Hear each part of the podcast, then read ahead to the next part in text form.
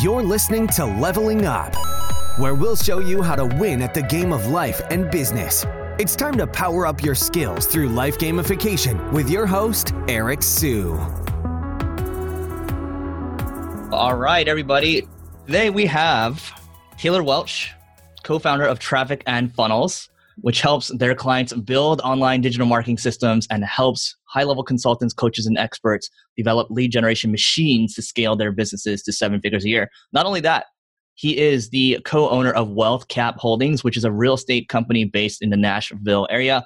I first met Taylor at an event in Florida. Saw his ads everywhere, so I'm like, got to talk to the guy because I see his ads everywhere. So, Taylor, welcome to the show. How's it going, man?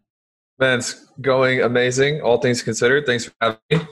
Yeah. And uh, looking forward to this. Thanks for joining, man. So I, I, gave a brief intro. That's kind of the official intro. But what, you know, how would you describe kind of who you are and, and, and what you do? And we'll kind of go from there.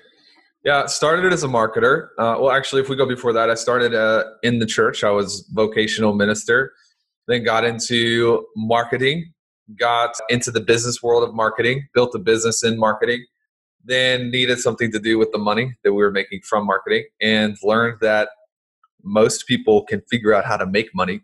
Not many people can figure out how to keep it, invest it, multiply it, and use it wisely. So then we got back into real estate, and now we have we also have Sales Mentor, which is approaching that's another business approaching seven figures a month right now, about half to three quarters of the way there. So we're just kind of in different a bunch of different lanes, and I just like the game like the puzzle pieces to me putting those together i like that more than the actual industries themselves. You know what i mean? Yep. Yep. Totally respect that and I, and I love that. So can you talk a little bit let, us i guess we'll start with traffic and funnels first because that was kind of the first your first money making machine and then I, i'd be curious to kind of explore what kind of systems processes or you know just templates overall that you've carried over into these other businesses. So traffic and funnels how does it work? How do you make money so we now we just do consulting. So how we make money now is people come in. You know, think of uh, the you know the incubators in Silicon Valley where somebody comes in and you know a person with experience will invest money and they'll invest some time, and you give them you give them equity in exchange for that. We do the same thing with businesses who have clientele, but instead of taking equity, most of the times they just pay a fee. It's a lot cheaper in the long, long run for them to pay a fee instead of equity. And so we teach them how to build the marketing. We teach them how to optimize the service of whatever they're selling. And ultimately, we kind of do a little bit of reprogramming in terms of, you know, everybody wants to become a freelancer or a coach or a consultant, and their goal is to make six figures a year or seven figures a year. But at, when they go through the process of upgrading the way they think about business and they learn capital allocation and they learn leadership and leverage and structural design, they realize that they could do eight figures or nine figures and we really expand people's thinking in the process while we solve a very real issue which is i need money now i need clients now and a person who has a great skill set a great expertise but doesn't know how to market is irrelevant and so we kind of fill that gap for traffic and funnels does that make sense yeah, makes total sense. So what I'm hearing is not only are you showing people the know-how, but I, I think more importantly, it's it's a mindset thing that you're trying to get them to rejigger. Yeah, hundred percent. Because you're not going to give up because your ads don't work. You know, nobody's going to look back on their entire on the history of their life and be like, "Man, I never made it because I couldn't figure out the pixel in 2019, 2020." That's not where the hiccups really happen. Those are the people who get out of the game love to blame the technology or love to blame a lack of tactical skill, but it's actually a symptom of not really having the right programming up here. And so we didn't try to get into this for mindset. You know, like when we got into traffic and funnels, I hated the people who are like everything's mindset. And I'm like, you know, you you sound like you don't you've never been poor. If you're telling me that everything's mindset, you must have never struggled before. But in hindsight, through experience, I realized that man, people stay stuck not because they don't have the tools necessary, but because they don't have the requisite responsibility or the requisite reasons or the requisite thinking capacity to get to the next level. So a lot of what we do is cognitive reprogramming. But when you mix that with the ability to advertise, it is fire. The ability to sell, it's fire. And that's where people blow up. They come in, do eight figures in like a, a year and a half, And it's not because of one thing or the other. It's the recipe, the ingredients all going in together. Mindset's a big part of that. I love that. Um, and I want to come back to that in a second because you talked about the, the root of the problem, you know, not, not, you know, too, too many people solving the, the symptoms. But so what kind of numbers can you share around the business today? And I guess even before that, if people are interested in traffic and funnels, are you open to talking about how much you generally charge with that? Yeah, like for people coming into the front end deal, we have books and trainings that are very affordable. We created something a few years ago that was just called the memos. We've changed the name. It's now Insiders Access. And um, really, the goal there was there's so many conflicting, competing types of people that sometimes it's like I want to try before I buy. Sometimes I want to actually test drive something first. And so we created, we started creating front end products not because we needed tripwires.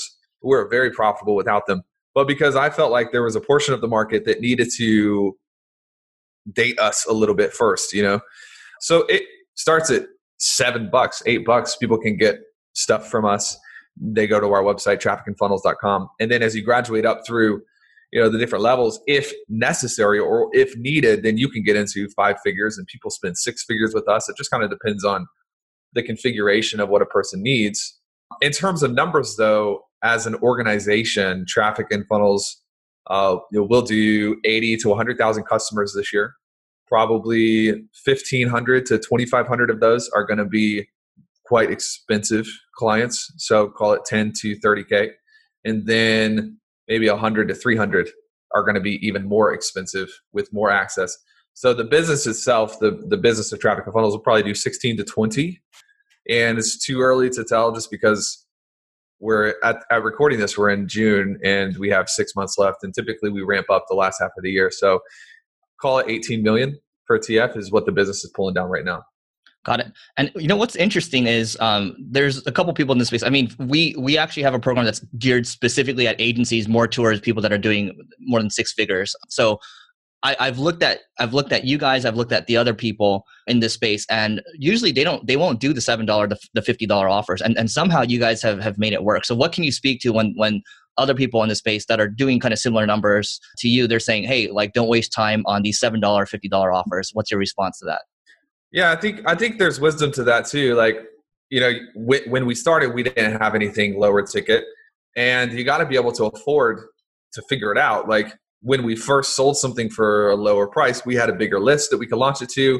But when we went to ads, we lost money. And to this day, on certain product lines, we'll lose money to this day. It's called a loss leader. You've probably studied this in your pursuit of marketing. If you can't afford the loss leader, then obviously you shouldn't do it. Right. So there's some practical stuff in there. But I think also for bigger companies, it just comes down to their goal. And for us, there's some things that we do for money, and there's some things that we don't do for money. I'll tell you this, man. I just finished writing a brand new book, about 220 pages. We should launch it by August. Where I promise you one thing: I did not do that for money because it was hard as hell, and I will not make enough money from it to justify the time.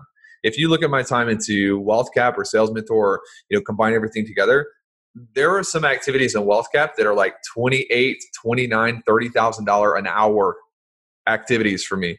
Writing a book is not one of those things. So I think it comes down to really being clear on your purpose and knowing that if you're doing something that you are passionate about, that you feel you are designed and designated to do, it doesn't always have to just be a money thing. And for us, we got to that place where we're like, we just want to help. It sounds cheesy, man, but we just want to help people who may not be able to afford a one year consulting package. We still want to help that person. How are we going to do that? You know? Yep, that makes a little sense. And actually, that that reminds me. I mean, you look at you think about the the Warren Buffetts of the world. They just spend all day reading. Um, that's what their their day looks like. And then there's other people. You know, when I think of it, a lot of the stuff you're doing right now is you are investing. You're invest. You're figuring out how to use either financial capital or you know you're figuring out how to use your your team's capital right? So the human resources there. How do you split your time? How does your day look with the different things that you have going on? Are you operating in the business or are you you know are you just strategically thinking about things? Yeah for the last six months me and chris have been mostly coaching our team and building leverage inside of our team. There's not a lot i mean maybe an hour a week i could say maybe average of an hour a week can has been invested into actually like tinkering you know the majority of the time has been higher level than that. So, you know, in traffic and funnels, we have four executives that run our executive team. They make decisions. I always tell leaders when people, even clients, are trying to become leaders and they're like, I want to scale. There's two things you have to figure out how to outsource with the team. The first layer is outsourcing work, outsourcing stuff to do. You know, you can hire somebody to do something for you. But to really get freedom and to really scale, you have to get to the second layer, which is outsourcing decisions, right? Letting somebody else make decisions for you. And you have to have the ability as a leader to be like, you know, I'm, I'm going to trust this person enough to make the wrong decision right now because I've made wrong decisions and I've learned from that. So my investment into my leader sometimes is allowing them to make the wrong choice. And most of my time these days is spent helping them navigate. So having conversations, and I still do work with clients too. We have an event coming up that's uh, you know all of our elite clients are coming you know online and doing a virtual event so i'll do coaching and things like that it's pretty well organized in terms of spending time with my leaders is first and foremost strategic and vision and things like that is is also operating a good portion of time and wealthcap the team is brand new so i'm spending a lot of time with wealthcap and, and building those leaders and it's it's like a full-time job to get somebody who's always who's always been paid to do work but now they are paid to think dude, that's a massive shift you got to take people through. And it's, you know, I found that the average time is like somebody needs a good six months of programming before they're going to start taking off.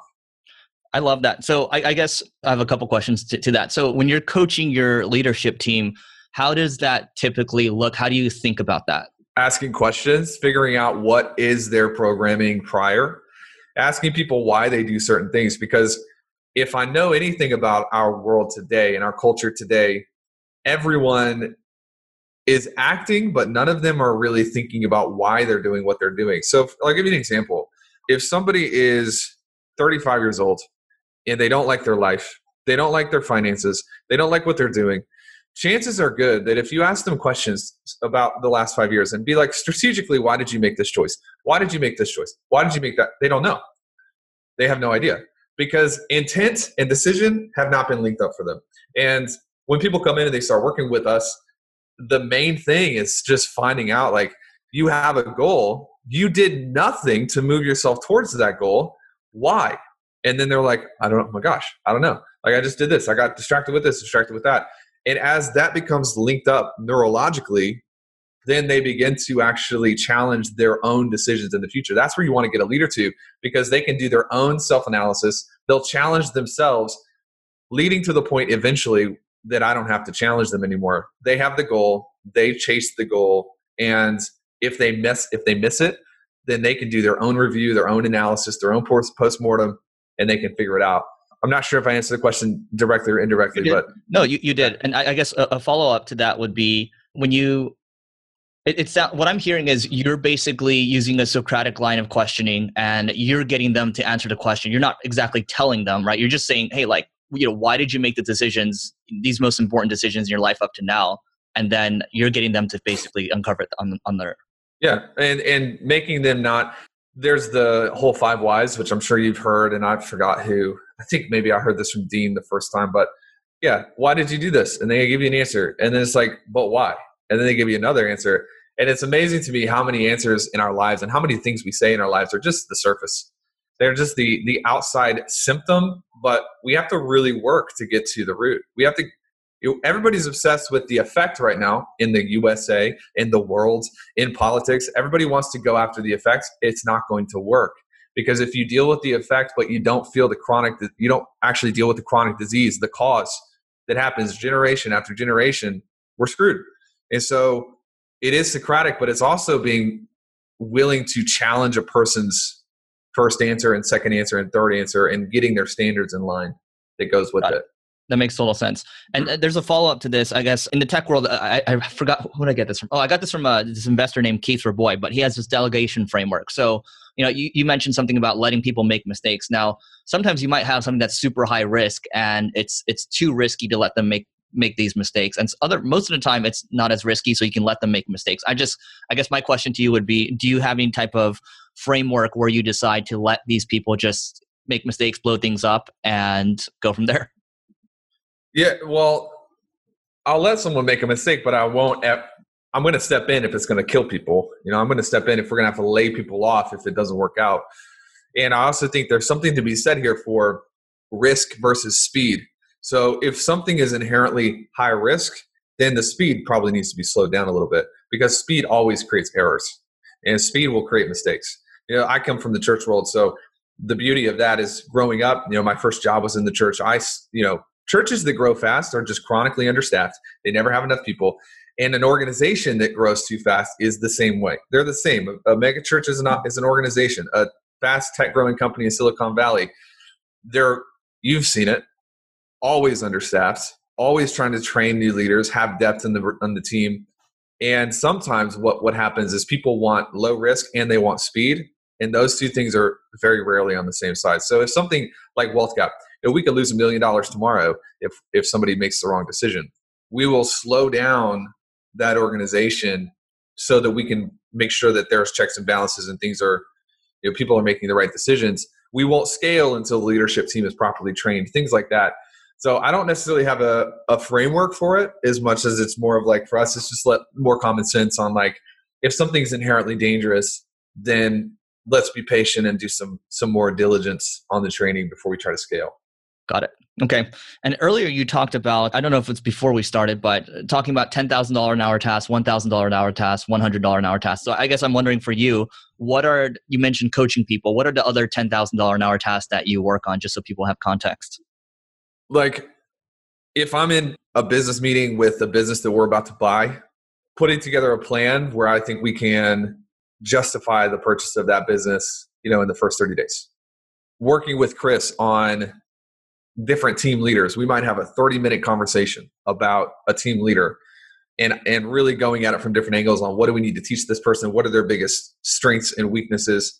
So a lot of the you know the forget ten thousand dollar an hour activities like I don't want to be let's talk hundred thousand dollar activities like hundred thousand dollar an hour activities are, are usually going to come down to people and vision those two things because if your vision is clear then you should realize that you can you can go out and find the right people to make that vision a reality people get lost in colors and ClickFunnels and even writing copy is like there's a time where you have to outgrow that even though you love it there's a time when you have to outgrow that so that you can build the infrastructure where you can have 100 copywriters on your team that will be able to outrank you on every single page that they write. There's a saying from uh, the forget his name, the Rockefeller habit, scaling up. Um, Verne Harnish. Yes, he said the strength of the leader becomes the weakness of the team, and that has been so profound for me over the last two three years because all of the things that I'm greatest at. If I'm not careful, I'll end up really coming in and like overlording people and they won't be able to grow and flourish. And so leadership is is the hardest part, man. Marketing's easy. Sales is easy. Like all these things are so freaking easy. I could build product, you know, market product market match like in my sleep. We could just literally go to sleep and we could come up with advertising ideas. It's the easiest part once you learn it. What's really really hard is having an idea, sharing it with your team member, letting them run with it, and then being okay with that idea being their idea. And if they choose not to use the idea, you let them choose not to use the idea. It's these, this relinquishing of control in the micro that allows you to take more control in the macro. It's kind of weird. No, it, it, makes total sense. We were talking about it before we started recording. How the best marketers are really no longer marketers. They've they've gone beyond that, and they've their their thing is ego is gone. Let my team shine. Give my team all the access that they need to do well, and you don't need to yes. be the superstar anymore. Yes. So I do want to come back because uh, a lot of people listen to this for for marketing. So just to talk about really quick before we jump back into the, what we're talking about, what's actually working for you guys in terms of growth on the traffic and funnel side right now? Dude, honestly, the same things. Market hasn't changed that much. People are like, can't believe it. But in 2018, people wanted what was new. In 2020, people want what is new. In 2025, people are probably going to want what is new. It's this age old idea of people always chase what what was previously unavailable but is now brand new available. And so I was talking to our marketing director. This was like six months ago. This was actually this may have been end of 2019. And I told him, I was like, a, a new product that is inferior is more valuable to the market than an old product that is superior. think about that, dude. We, as marketers, we have to actually come into a little bit of alignment and agreement with where the market's already going. You don't necessarily have the ability to just create a new conversation. You have to isolate where the conversation already is and just get up in that. And that's human nature, man. We want what's new. We want it's it's evolutionary psychology. And so for us, you know, we'll take programs that, you know, are vastly superior to anything else that anybody has in the market.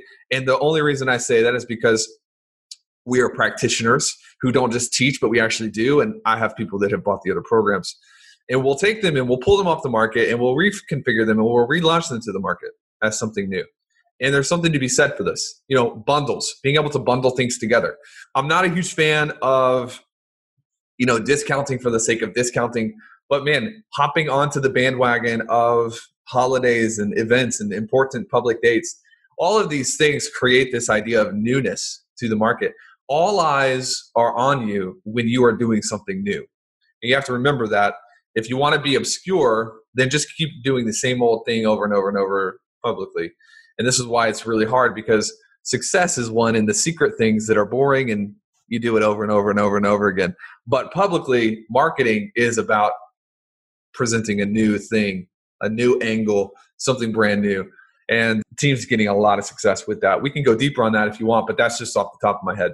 Yeah, I guess so. What I'm hearing then is it's it's you guys are constantly creating or reframing these offers that you have, but not only that, you guys are doing it from an ad perspective too. You're constantly creating new ads. You're constantly yeah. just reshifting people, right? So, yeah, all the time, dude. Like the ads that worked in 2018 still work in 2020, as long as they haven't been running nonstop since 2018. So you can pull stuff off, bring it back to the market. It's new, and the same thing with with our even internally in our groups and our events. Just I think there's there's not enough invention, and if somebody can get a grip on really their calendar and make sure that you know that you're not running an ad for too long. Back in the old sales letter days, man, you just ran an ad until it died.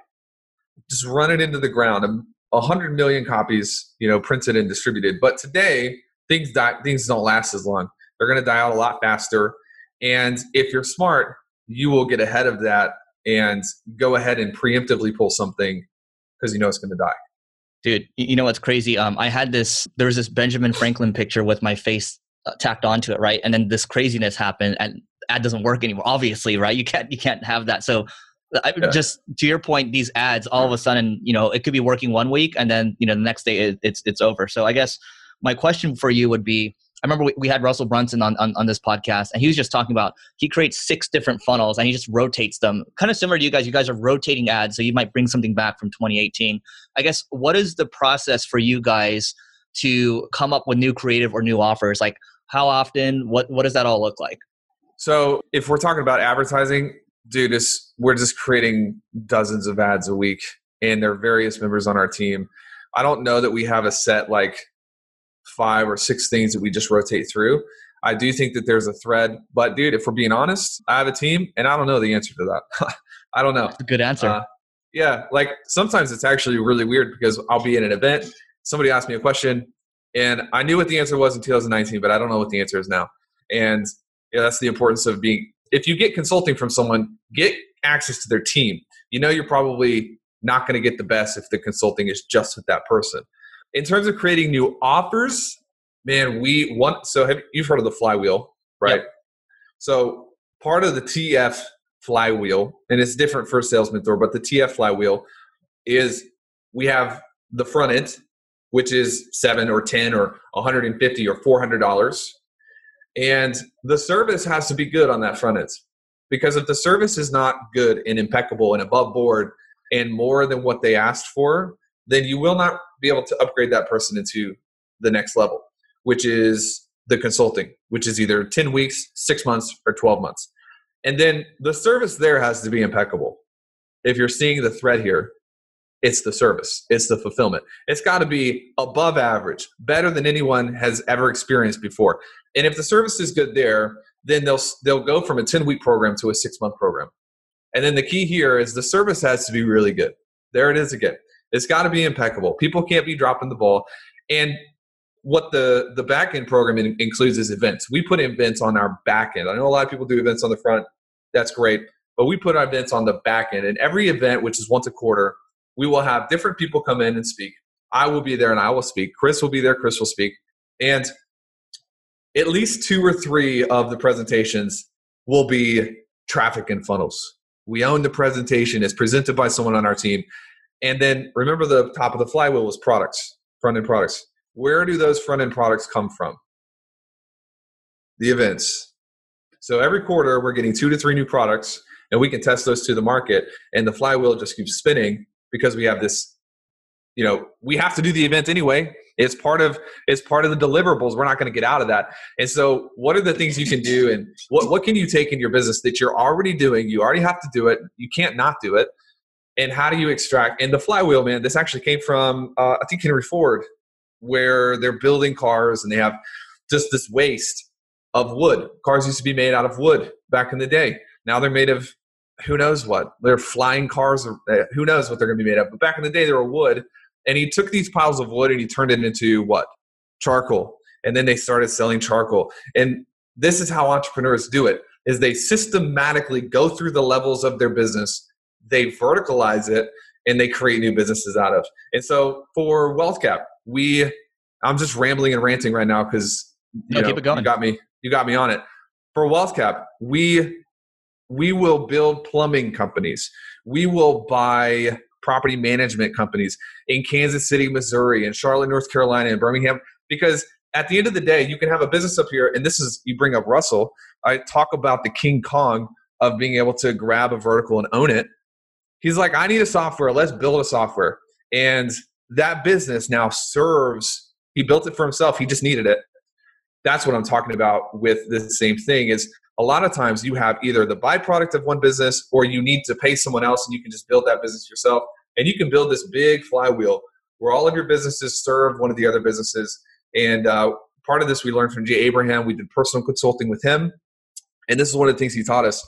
Don't just build businesses for money. Sometimes the highest profit business that you can build is one that doesn't make any money, but it decreases the expenses of another business. And I was like, holy cow. That's why we built Sales Mentor. We were paying headhunters to go find salespeople for us. Guess what? They all sucked. Headhunters don't know what they're doing. They try good, they have great hearts, but dude, they suck. And so we were getting all these salespeople. We were paying 10 grand per salesperson. We were still having to source around. We're like, let's start Sales Mentor because we can just train our own salespeople from the market and then we can hire them from TF. And that has begun to flourish we don't have to pay a headhunter anymore. We get great new talent. We're always staffed up on the sales side.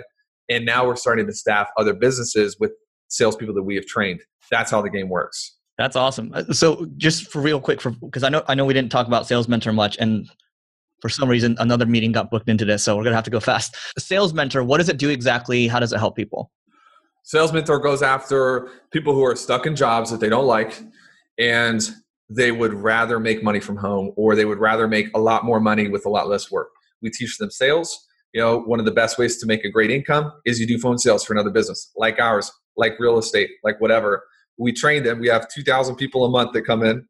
They don't know anything about sales.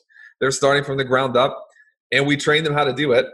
Then we hire the people that we like and Best they sell yeah. to you. Yep. And then what's inevitably happened is when you have 2,000 people a month and there's like you know 200 250 of those are like hey yeah i want to be staffed somewhere we can't hire 200 people a month so now we've started turning around to other businesses and saying look we have these salespeople we trained them you know, we have the best we have the best sales numbers in the world guaranteed pit me against any person in marketing any of them our team will beat them it's just it's the reason i know this is because except for two or three, I've seen all of their numbers because they've ended up coming to us to help them.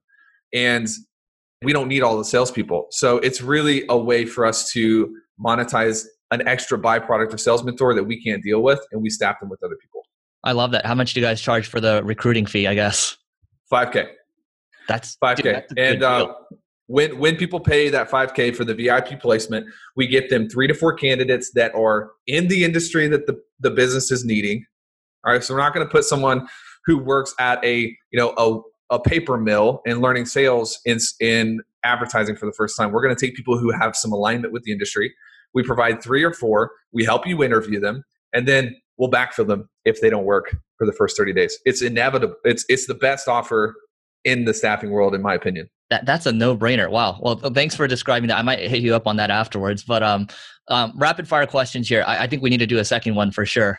Um, so. Cool. God, there's so much more I want to cover. But one thing I wanted to ask you the way you think about the world right now, I guess, what are the top books that have ultimately helped you shape your worldview and help have helped you as a as a thinker? Principles by Ray Dalio. That's the number one. I think I don't know what's always right and wrong, but if you can train people how to look past the optics, and man, that is that is more necessary than ever. You got a guy like Ray Dalio who has made a living being able to read past the optics past what the market indicators are right now into what they'll be next week. Principles Bar None, I think, is probably the most influential book that I've read in terms of tuning my thinking to not just see what's on the surface. Awesome. And what is one favorite tool you're using to grow your business right now? Can't be any of your tools if you have any. Probably Asana. Easy enough? Yeah. Cool. And final question from my end would be what's one CEO or entrepreneur you're following right now? Elon, but he just hopped off of Twitter. So I'm he? waiting for him to come back. Yeah, he said he's taking a break. Oh, good for him. Twitter Twitter's a nasty world, man. There's some yeah. the weirdest people on that platform. It's, it's tough, man. It's tough. Yeah. Cool. So Taylor, what's the best way for people to find you online? Instagram. I mean, Taylor A. Welch is the user I post all the time. Facebook, Taylor A. Welch. We also just released a new podcast and we talk about thinking, the value of thinking. I was like, dude, I need a way to help people in three, four, five minutes a day with their thinking. So it's Daily Mind Medicine. You can look it up on Spotify or iTunes. You can go to dailymindmedicine.com. And people are raving about it because it's so short and it's like anybody can listen to four minutes a day. You start your day with it, you're going to think better. The people who think the greatest are the people who are going to profit the most from instability and stability both. So hop onto there, follow me on Instagram, follow me on Facebook, and uh, I read all the messages. So send me send me a note too. All right, Taylor, thanks so much for doing this. You're the man. Thank you. You may have completed this level, but many more bosses await. If you're looking to level up in marketing or business, just go to singlegrain.com forward slash leveling dash up to get access to our individual and team training programs. That's singlegrain.com forward slash leveling dash up.